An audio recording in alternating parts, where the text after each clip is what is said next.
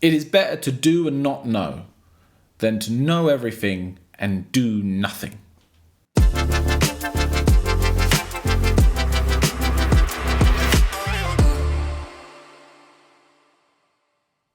What's up, guys? I hope you're doing well. Recently, I downloaded an app called Notion, and without getting too much into it, it's it's basically a planning app. It allows you to fill it with tons of information and you can use it in a myriad of different ways, like using it to make to do lists and calendars and project plans and Kanban lists. And it's, it's a one stop shop for all of your project planning that you want to do. And I've spent a good few hours on it implementing it for my YouTube channel, for my other businesses, for my personal life, making all these plans and filling it with all this, this information. And it got me thinking about planning and doing because we can very easily fall into a trap of constantly planning with absolutely no action. And this is, it's almost like a form of masturbation, like with your mind.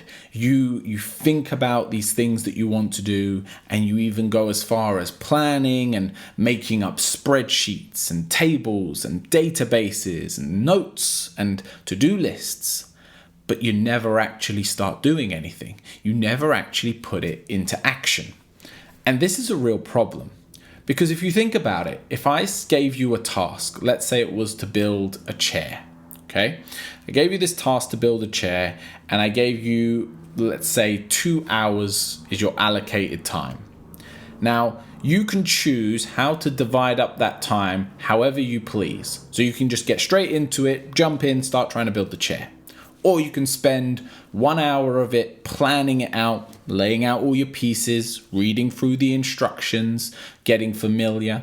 You could spend one hour, 50 minutes planning, and if you felt you could do it, 10 minutes building, as long as at the end of two hours I am presented with the chair.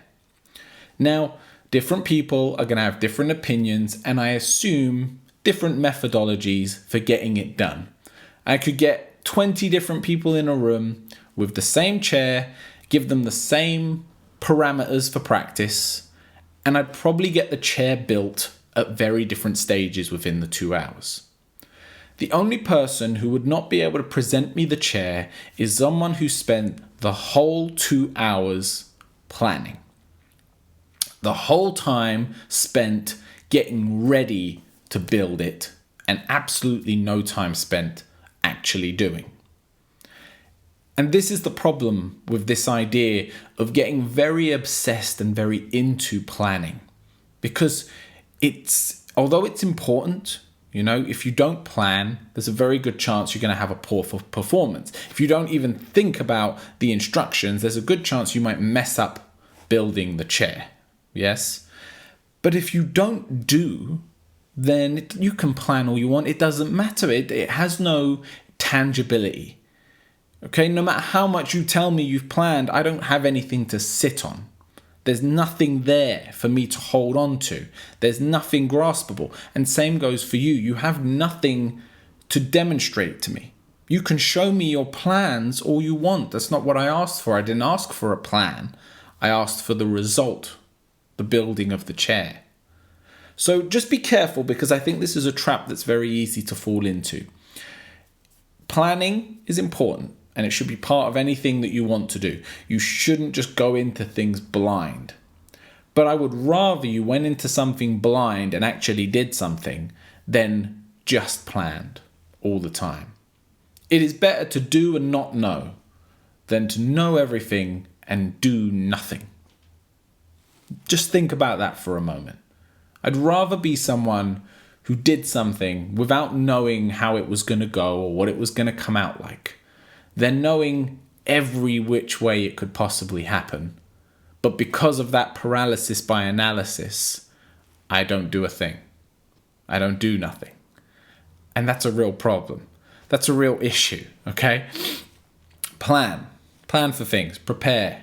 But part of that planning needs to be action.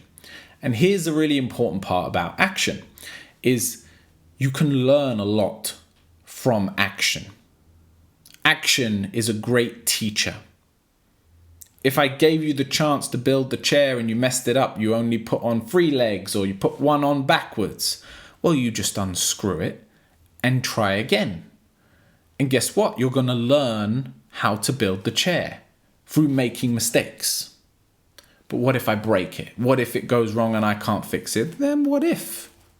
We'll get you another chair. We'll build something else. It's not that big of a deal. In the grand scheme of things, you're better off to try and fail things and at least then know. You know, you've at least got an answer. I'm not going to sit here and tell you that anything you want to do, you can do and achieve. As long as you put your mind to it, you know, we've all heard that uh, advice, you know, anything you put your mind to, you can achieve. It's not true. It's not true. It's possible. Anything you put your mind to, there's a possibility that you can achieve it. And if you do it enough and you put the right energy, there's a good chance. But it's no guarantees. There are no there are no guarantees. Yes? But at least you will know. At least you won't just be a theorist. You won't be someone who's just thought about it. You'll be someone who's put it into action. And you'll be able to tell yourself for sure whether or not you could or you couldn't. And you'll be at peace with that. And that's the difference. So please, do your planning, do your prep, but most importantly, do the thing, do the action. And as always, take care of yourself.